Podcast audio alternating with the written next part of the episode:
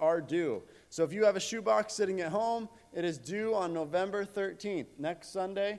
Uh, please make sure that you are able to bring it in. Um, there will be no youth tonight. The teens will be going to get air. They'll be meeting at the parsonage, uh, not the church, at the parsonage following the service.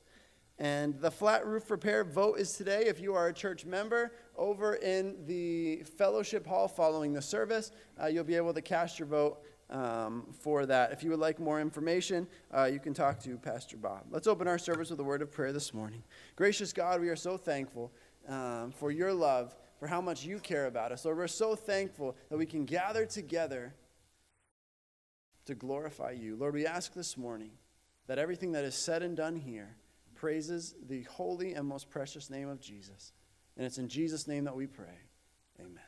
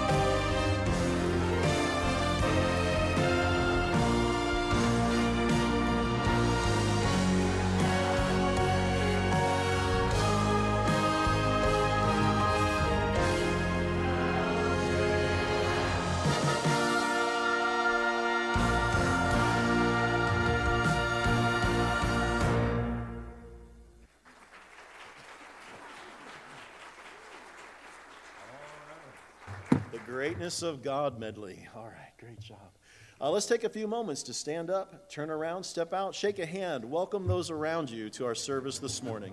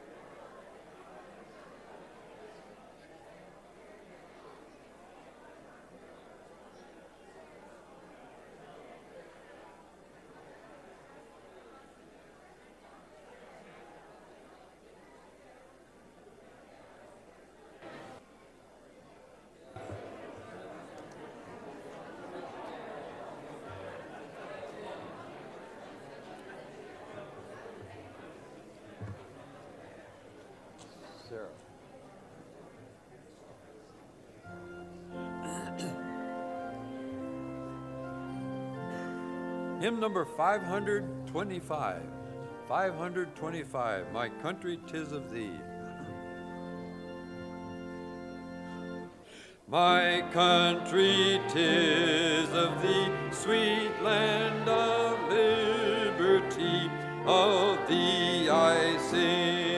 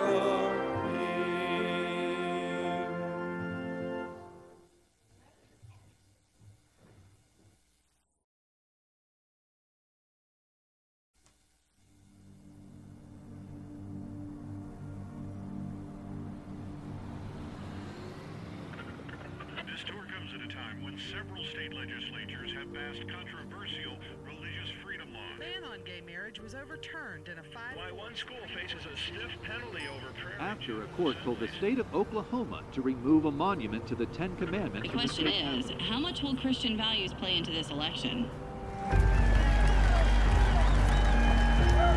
We're on the verge as Christians of losing this nation.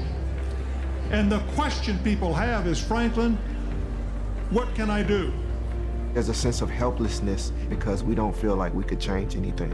This country used to be a beacon of hope. I think all of us have a tendency to feel helpless in the sense that what can one person do? What can we do? Well, at this next election, vote. Okay? Vote. Vote for candidates that stand for biblical truth and biblical principles and who are willing to live them.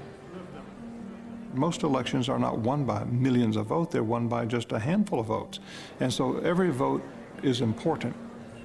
What he got me on, he said, What about our local elections?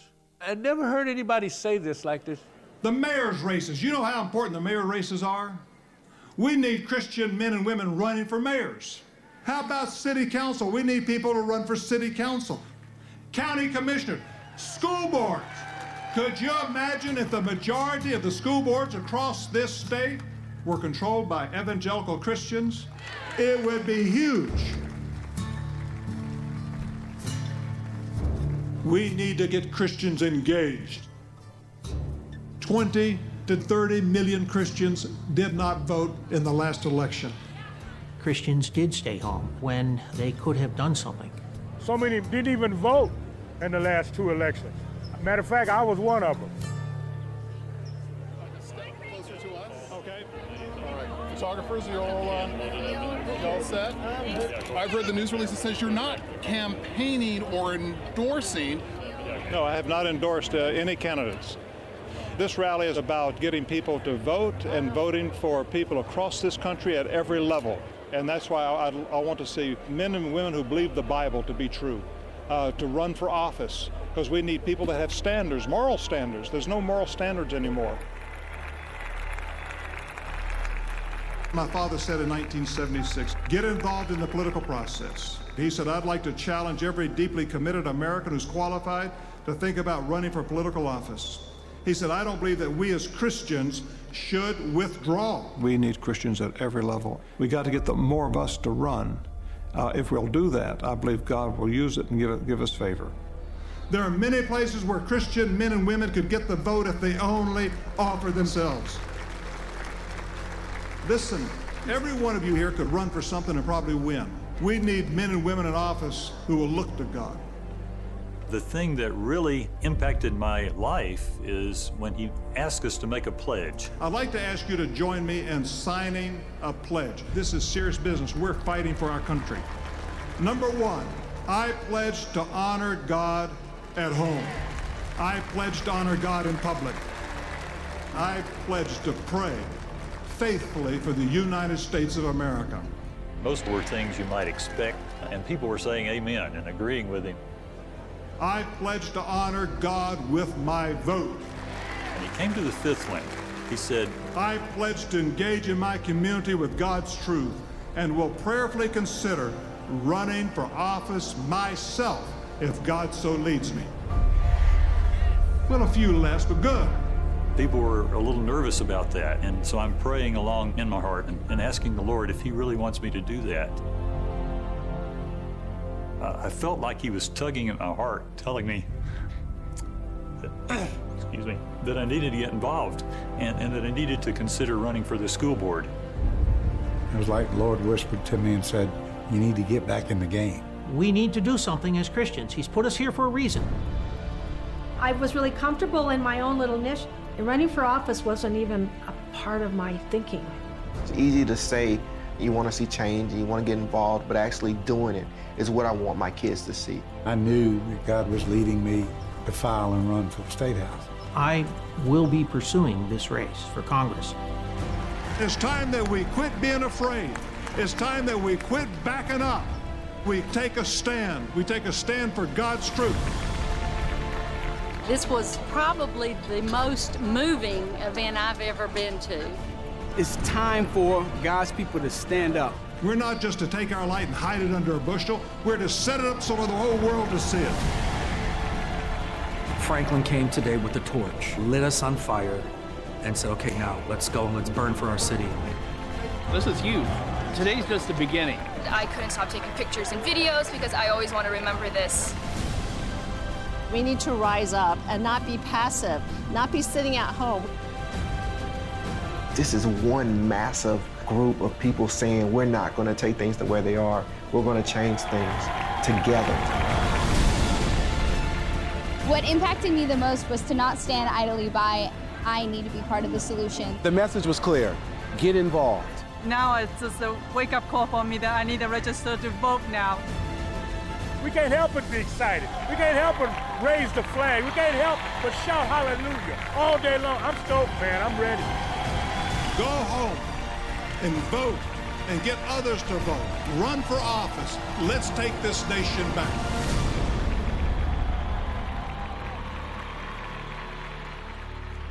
Now, you may be sitting at home wondering, what can I do? First of all, I want you to pray for our nation and its leaders. Second, I want you to vote and be registered to vote and go out and take your family and friends to be sure you vote this election. And third, I want you to prayerfully consider at some point in the future running for office yourself and making a difference in your community for Almighty God. I want to give you a chance to sign the same pledge that people all across America have been signing. I want you to go to our website right now. I want you to look up this pledge and I want you to read it and I want you to sign it. You see, it's a pledge to God and it's a pledge to country. Do it right now. Listen, we need your help. This nation needs your help. And God is wanting to use you. God bless you. Thank you.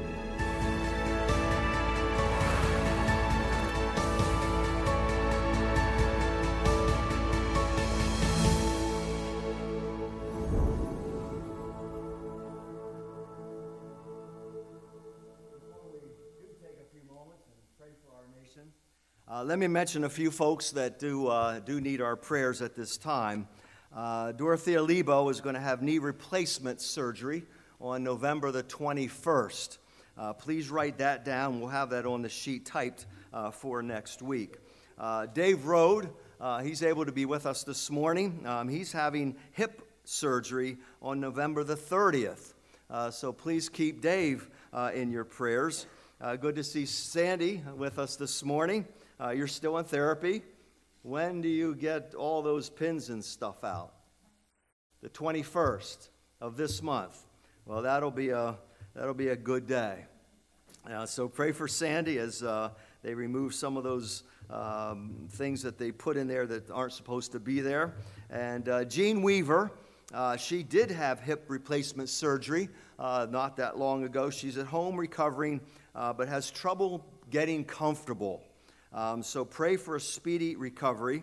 Also, Trish Hamaker, as we mentioned before, uh, she was in a car accident with several broken bones in her uh, right leg. She needs another surgery tomorrow.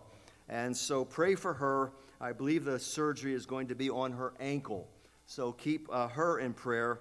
And then John Strohecker. Uh, John has been, uh, well, he had attended our church uh, in years past, he and his wife Kathy. Uh, John had an ATV accident. Uh, he was out in the mountain on the side of the uh, mountain and it rolled over on top of him, uh, breaking a couple of ribs and had some external injuries on his forehead. So uh, pray for John. Let me give you John's address in case you'd like to send him a card. Um, he's at 4, 549 Union Street in Millersburg. 549 Union Street in Millersburg, and I'm sure a card uh, would be greatly appreciated. So, uh, several folks we need to bring uh, before the Lord, as well as uh, this is a big week. This is a big, big week, and uh, we need to bring our nation before the Lord as well. And so, Father, as we pause for a few moments this morning, uh, it's a time in which we pause in your presence. Lord, we know that you have instructed us to pray. Uh, you said that the prayer of a righteous man is powerful and it's effective and it brings about change. Father, we believe that. And so, as we look at these folks, Lord, who will be needing surgeries, uh, Dorothea, uh, Dave, uh, Trish, we pray that, Lord, you might guide the hands of the doctors and that all would go very well. We pray for Sandy as she's going to be having these uh, plates and pins removed uh, shortly. Uh, we pray for John as well.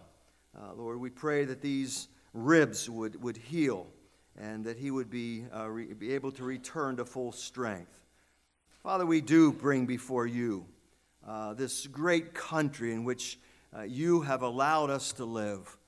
Lord, this is the greatest nation on the planet Earth. And we're thankful that you have given to us so much. You have blessed us richly. You've given us great freedoms. But, Father, as we have heard this morning, and as we read in our newspapers and magazines, Lord, this election is so very important that things could change drastically after Tuesday. And so we pray this morning, Father, we, we, we, we pray that this church, that, that we as the body of Christ, that we might make a point to go out on Tuesday and vote. Father, that we might pray for those, Lord, uh, that are on the ballot.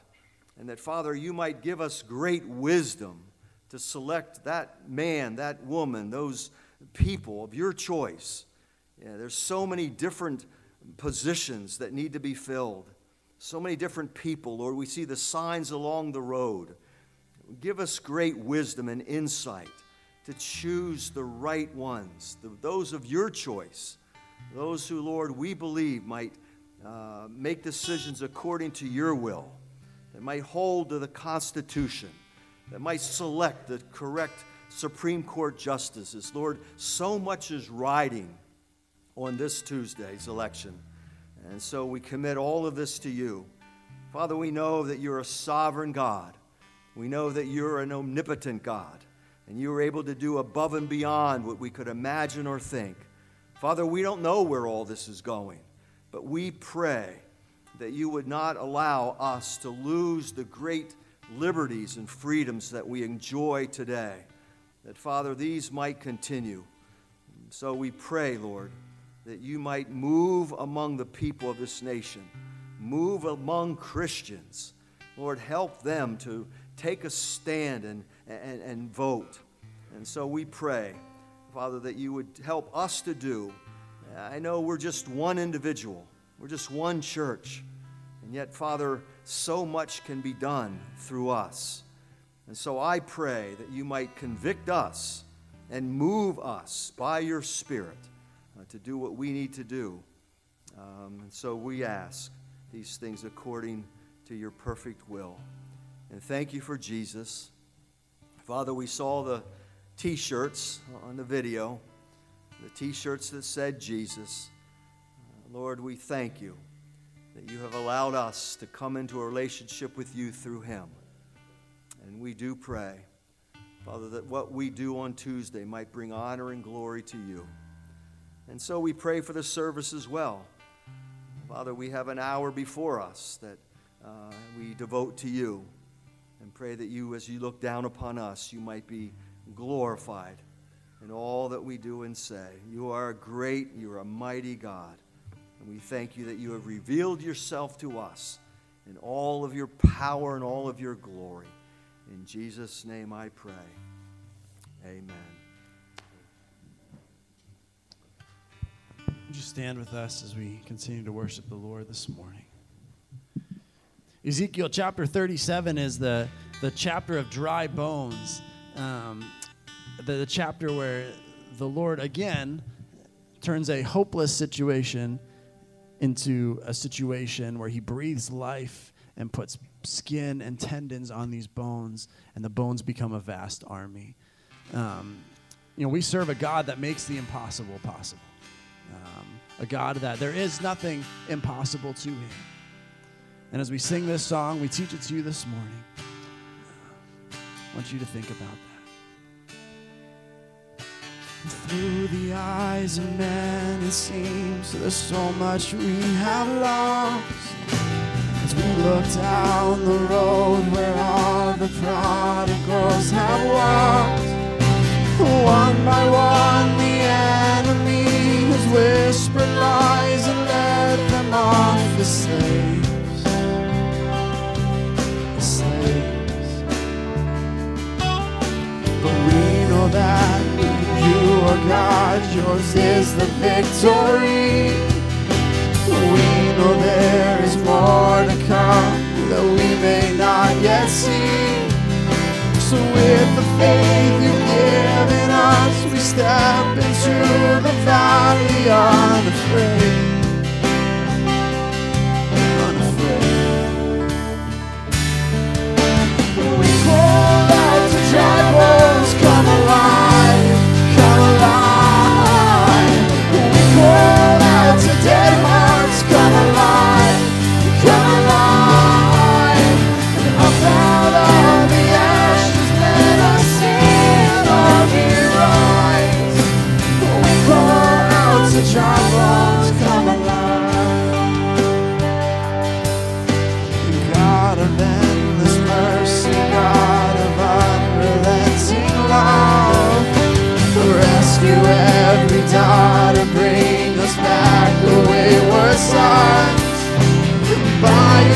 Upon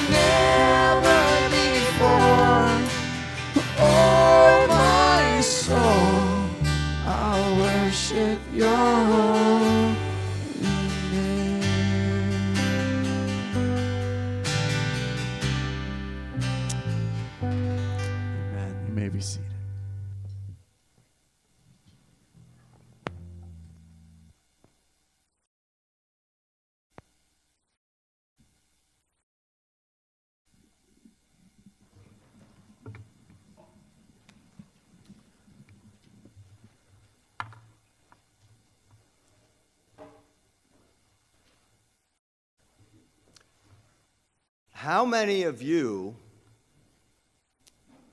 really believe that you can stop worrying? How many of you believe that there is a cure for anxiety?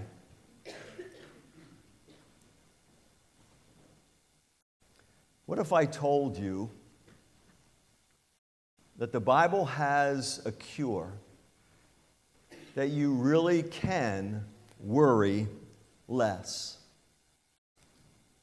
Not with therapy, not with medication, not with a new fangled diet, but that God has given to us a cure. I know, it sounds crazy to think that God, you know, who wrote this book with all the cosmic events, such as the creation of the universe, heaven and hell, the rise and fall of kingdoms, the death and resurrection of Jesus, that he should be concerned about our anxiety. And yet, God considers your anxiety important. You see, God is transcendent, which means that God is out there somewhere, which means that He's sovereign and He's omnipotent. But the Bible also speaks of God as immanent, which means that He's here, He's right here. And He's in your life, very much involved. And so, yes, He's transcendent, but He's also here. And he's, He really is concerned about the things that concern us. And so, He's concerned when we are anxious. Why do we worry? Well, I suppose there's lots and lots and lots of reasons. One is, is that life is tough. And bad things really do happen to good people. And we don't know what that next bad thing might be for us. We worry because the future is unknown. We don't know what tomorrow even is going to bring, let alone a month from now or a year from now. We also worry because we're really not in control. And what I mean by that is the amount of control that we have, it's not sufficient to absolutely protect us from harm. So, what is this solution? What is this cure? In Philippians chapter 4, and we've been looking at the book of Philippians now for a few weeks, but in Philippians chapter 4, I want for us to read of God's solution to this problem of worry. Philippians chapter 4, and we're just going to look at two verses. We're going to look at a few others, but these we're going to focus on. But look at Philippians chapter 4 and verse 6. Paul is writing from prison, and he says this Do not be anxious about anything, but in every situation, by prayer and petition, with thanksgiving, present your requests to God. And the peace of God, which transcends all understanding, will guard your hearts and minds in Christ Jesus. I don't usually give you the outline uh, until the sermon kind of progresses. But I thought this morning we're going to break that general rule. I want you to see the outline right now. And so if you have a little insert and you're filling out all those little words, go ahead and do it. Uh, but I want you to look at the outline. Point number one worry about nothing. Point number two pray about everything. And point number three live with peace. Pretty simple, but not so easy to do. So let's start. First of all, worry about nothing. In the Old Testament, God has given us the Ten Commandments. He said, Don't murder, don't covet, don't steal. Do you know that this verse, do not worry or do not be anxious, is a command? This is not a suggestion by God. God is not saying, well, listen, maybe there's some times when it's so. God says, don't do this. Don't worry. Don't be anxious. Don't have a nervousness about you. Don't be fretful or fearful. Worry comes from a German word. It means to strangle, it means to choke. Jesus, when he gave that parable of the sower and the seed, remember when Jesus said, you know, the sower comes along and he throws the seed on the ground, and some falls in this type of soil, and some falls in this type of soil, and then some falls in good soil? And there was a certain soil where the, the, the, the, soil or the seed fell into, and then as it started to grow, the thorns, they began to choke it out. You know what worry does? Worry chokes the life out of a person, it chokes the joy out of someone. You so Paul says here in verse 4 of this same chapter, rejoice in the Lord always, and again I say rejoice. You cannot have joy and worry in the same life. It, they don't coexist. If someone is worrying, they're not going to be a joyful person. If someone is a joyful person, they're not going to be a worrying person. They can't exist together. What is worrying? Worrying is always dwelling on the negative, taking all that bad stuff and just thinking about it all day long, thinking about difficulties and thinking about troubles. One of our problems is, is that all we do sometimes through the course of a day is think about bad stuff. Paul goes on to say in the same context in verse 8, listen what he says. Paul says, finally, brothers and sisters, whatever is true, whatever is noble, whatever is right, whatever is pure, whatever is lovely, whatever is admirable, if anything is excellent or praiseworthy, think about these things. Don't dwell on negative things. But think about these things. Think about those things that are positive. Feed your mind with positive thoughts. This is often the place we fail because we are so good. We are so good at seeing the glass as half empty rather than half full. And one of the keys to a peaceful, joyful life is thinking good things, good thoughts rather than dwelling on the negative. Dwelling on the negative is worry and creates anxiety. So, Paul begins worry about nothing. All right, we get that. Secondly, pray about everything. Pray about everything. The word everything is, this, is one of these universal terms that means no exceptions. It's like the word always in verse 4 rejoice in the Lord always. Not sometimes, but always rejoice in the Lord. And here we read, worry about nothing, but pray about everything. Take everything to the Lord in prayer. Whatever is bothering you, whatever you are facing, whatever is causing emotional, turmoil or distress, whatever keeps you up at night, you take all of those things and you take them to the Lord in prayer. Peter says it this way He says, Cast all of your care upon him. Why? Because he cares for you. Worry about nothing, pray about everything.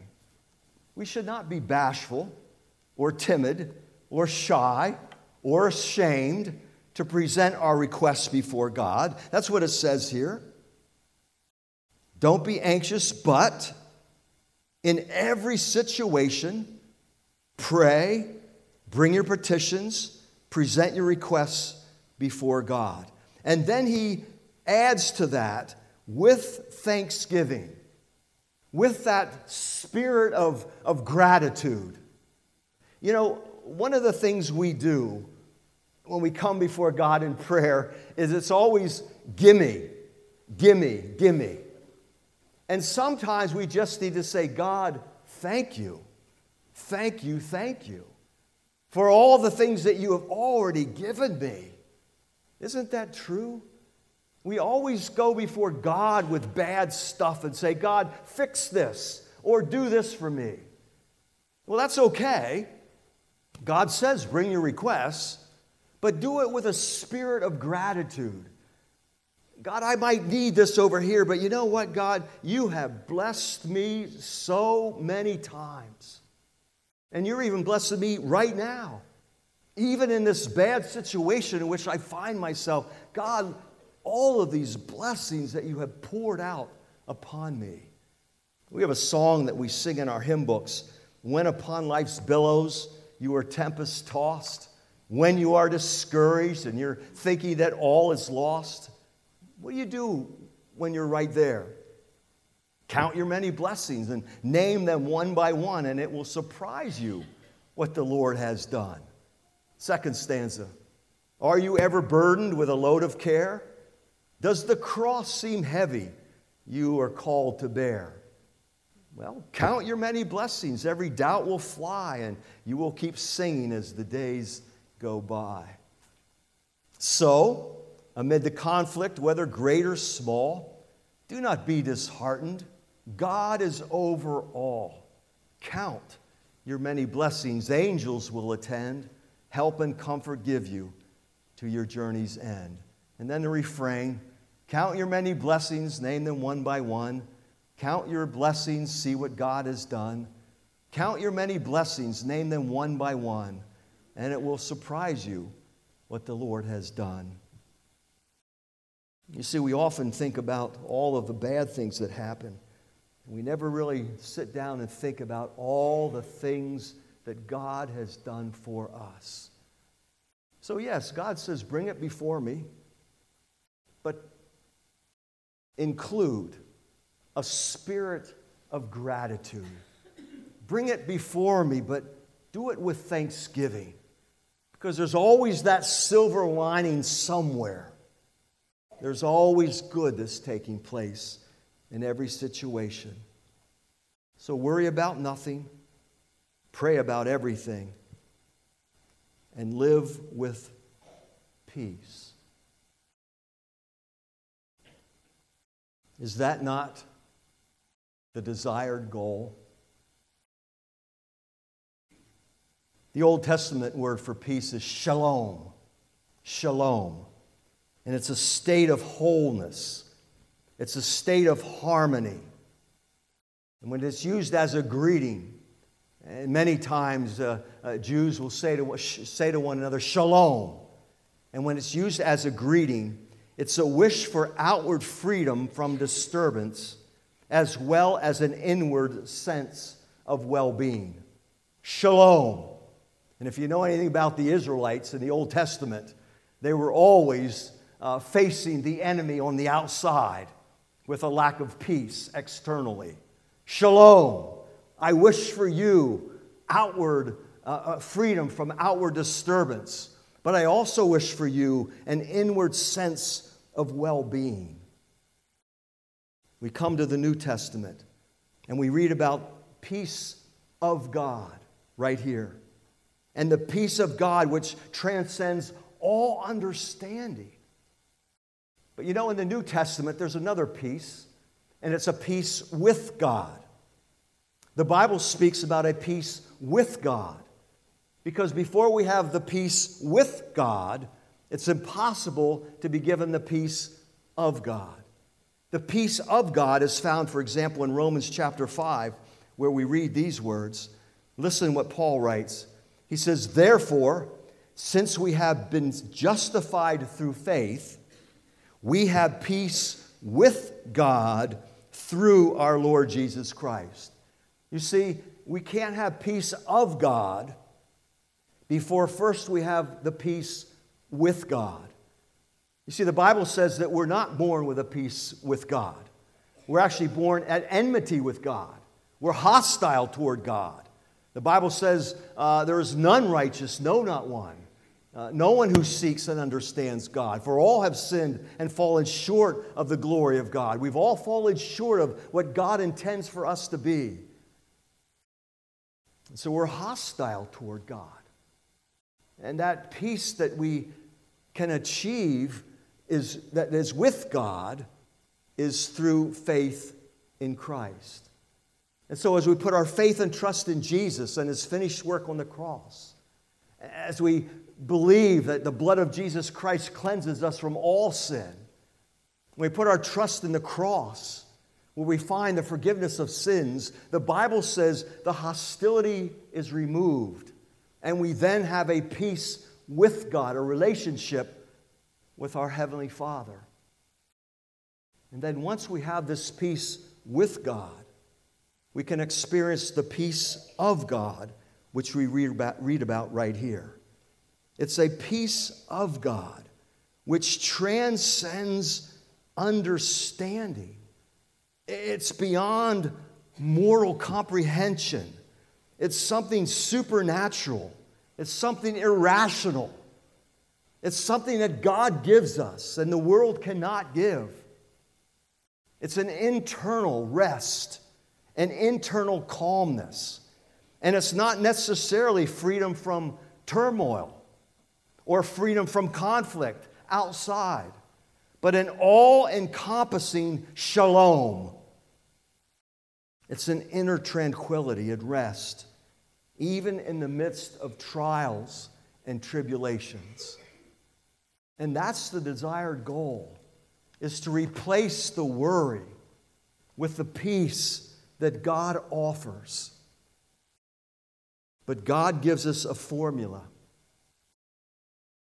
worry about nothing, pray about everything, and then receive the peace of God.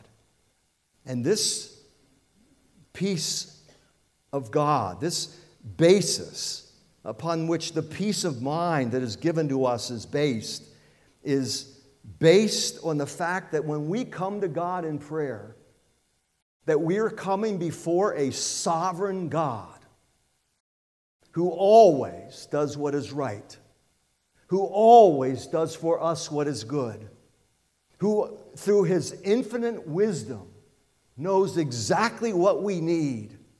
When we come before God in prayer, we come with a boldness and we come with a confidence and we lay our burdens and we cast our cares upon Him, saying, God, these now are yours and we let go of them and let God take care of them. We worry about nothing, we pray about everything. And God says, I will give you my peace. Real peace is not the absence of conflict. Real peace is, the, is, is knowing the presence of God in prayer. It's knowing the presence of God in prayer. And then Paul says, and this peace, this peace that is irrational and it makes no sense at all, will guard your hearts and minds in Christ Jesus. The word guard is a military term. It's a military term for a marching sentry this marching sentry who is marching around something that's very, very valuable. Think of a soldier who's circling around something that's very valuable to protect it and to guard it. This peace of God is like that sentry, marching around our minds and our hearts, protecting us from allowing worry to creep in. So, what is this solution to worry? What is this cure? We pray. We pray and we cast our cares upon Him. We take all of our troubles and take them before God. We allow God to bear our burdens. And then what God does is He appoints peace. He appoints peace the duty of marching as the silent sentry around our minds and emotions, calming us within, replacing the anxiety with peace, and replacing worry with a quietness of spirit. Now, I know what you're saying, because I say it every time I look at this passage. Is that really true? I mean, does God really mean that? Does He really mean that? Does He really mean that? That I'm not to worry about anything, but instead I'm to bring it before Him and pray about everything, and God is going to give me a peace that makes no sense. It's irrational. In the midst of conflict, in the midst of, of trials and tribulations, I can rest. Is that really true? Why would God say this if He didn't mean it? You bet He means it. This is the Word of God. And we read elsewhere that I can do all things through Christ who strengthens me. We can do this. You can do this. But it is hard to believe. That's why I began with a question Do you really believe that you can live a worry free life? God wouldn't say, Don't do it if you can't do it. God wouldn't give us a formula if He thought, Yeah, this is really impossible for most Christians. You know, let me help us this morning um, because I was helped a great deal. Um, you know, I, I know you look at me and you look at this very calm exterior. but you know, I have anxiety. I worry about stuff just like you do. I was telling this Sunday school class one of the things I do, and I, you know, I'm not suggesting you do this. I'm, I am suggesting you do this, but sometimes I go to uh, channel 430 on, on Comcast. It's the Golden Oldies channel. Because we were talking this morning about how music soothes the soul. And those old songs of the 60s, sometimes I can just listen and close my eyes and it just calms me. I don't suggest you do that, but here's I'm suggesting you do this. What we've talked about. That's not a sure cure. This, God says, is a sure cure, but you have to do it. You all know Chuck Swindoll? You old guys, you know who he is. There he is. On, uh, you know, he was a pastor. He's 82 years old now, and uh, he was a pastor, an author, an educator, a radio preacher. And he was one of the guys that I would listen to on radio and watch on TV. And he was always one of those guys that, if I were to describe him, he just enjoyed life, right? He was just jolly. He was just filled with the joy of the Lord always.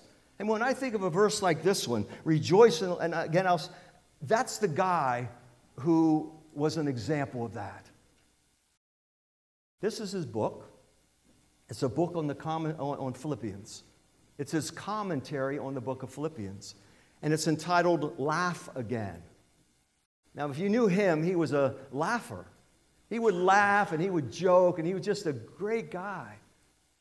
But he said, laugh again, and that was his way of saying we ought to be rejoicing in the Lord. Our life should be filled with joy, which his was, but not always. It was interesting to read these words from his commentary. He says, I know what I'm talking about, believe me. And he had just said that more people are addicted to worry than all other addictions combined. And he says, I know what I'm talking about. There was a time in my own life when worry controlled me. And the tentacles of tension, they choked much of the fun out of my life. I cared too much about what, what people thought and said. And so I ran a little scared on a daily basis. And then I wasn't sure about my future either. And I worried about that. And then he speaks about his future, the things he worried about. But then he goes on to say, I gave my anxieties to God, and he took them, and he solved every one of the things I placed in his care as I relaxed the tension, He, God, He moved in with sovereign grace. And He said it was wonderful. The major, listen, the major turning point, He says, occurred when he did an in depth study of Philippians chapter 4, verses 4 through 9, the same text we just looked at. He said everything turned in his life on this text when he did an in depth study. He said, I can still vividly remember it was then that I began to understand God's therapy. Do you realize, he says, that God has a sure cure solution to worry? Has anyone ever told you that if you perfect the process, you will be able to live a worry free existence? Yes, you read that correctly. And if you know anything fairly well, if you know me fairly well, he says, you know that I seldom make statements anywhere near that dogmatic. But in this one, I'm confident that if you will follow God's stated procedure, you will free yourself to laugh again. And then he goes down and he mentions the six words, the two first points of the outline worry about nothing, pray about everything. And this, he says, is the foundation of God's therapeutic process for all worry warts. He goes on in his book to challenge, and the challenge is this. He says, create a worry list. Sometime today, maybe sometime this week, you go home, take a sheet of paper, and write at the top, worry list. And you start to list everything you worry about health, job, kids, election. Just list it. And then he says, cross out worry and write in prayer. And every day, every day you take that list of all of those things you worry about and you take it to the Lord in prayer. Now, let me add something. I know as well as you know that at 10 o'clock in the morning, you're going to think about something and you're going to start worrying. 1 o'clock in the afternoon, you're going to start thinking about your job. 3 o'clock in the afternoon, you're going to start thinking about your kids. 8 o'clock at night, you're going to start thinking about your health. And all of a sudden, you're going to start dwelling on these things. Let me suggest not only pray over that list every day, but the moment Satan brings that into your mind to disturb you with it, at that very moment, you bring it to the Lord in prayer. Don't dwell on it. You take that immediately and cast it on God. And the peace of God, which transcends all understanding. See, my prayer is, is that we get to the point when we start doing this, that we start receiving this peace and we say, Where did that come from?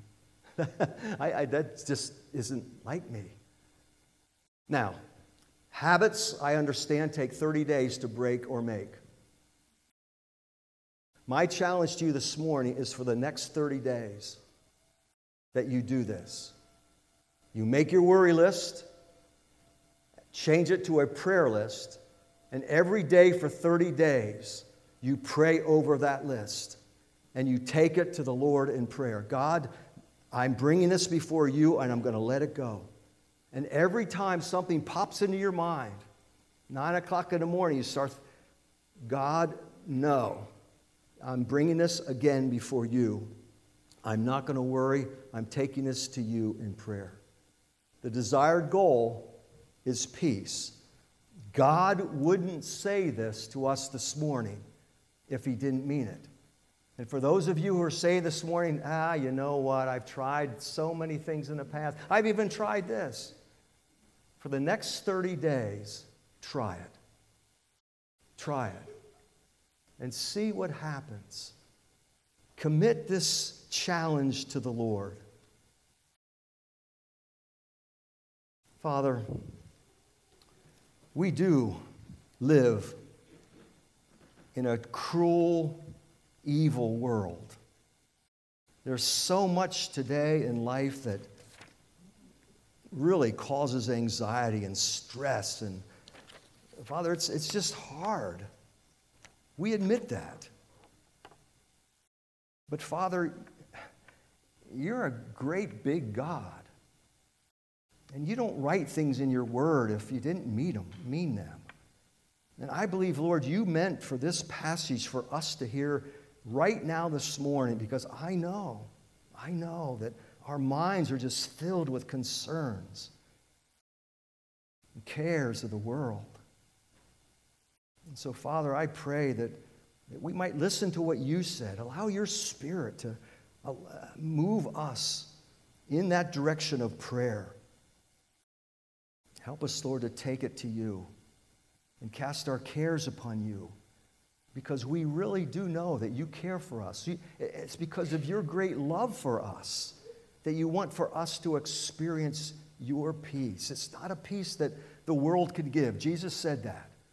I'm not giving you a, a peace that the world can give. This is a peace that's supernatural and irrational.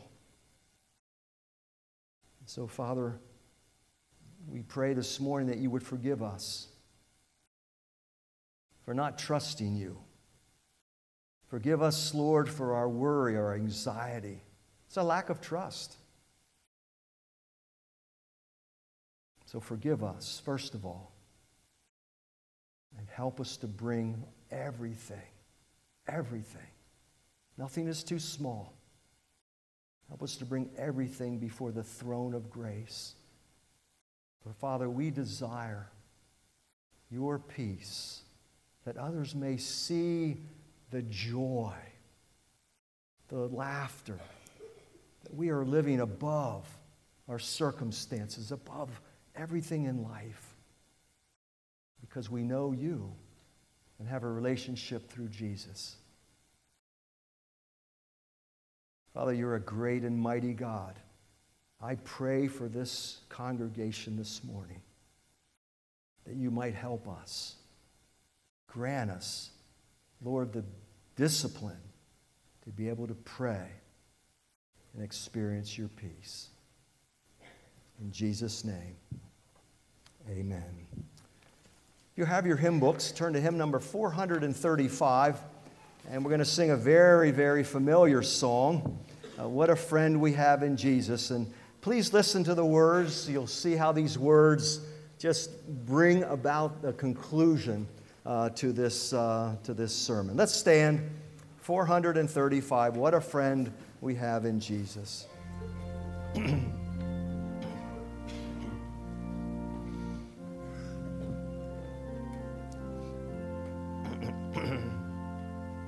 what a friend we have in Jesus.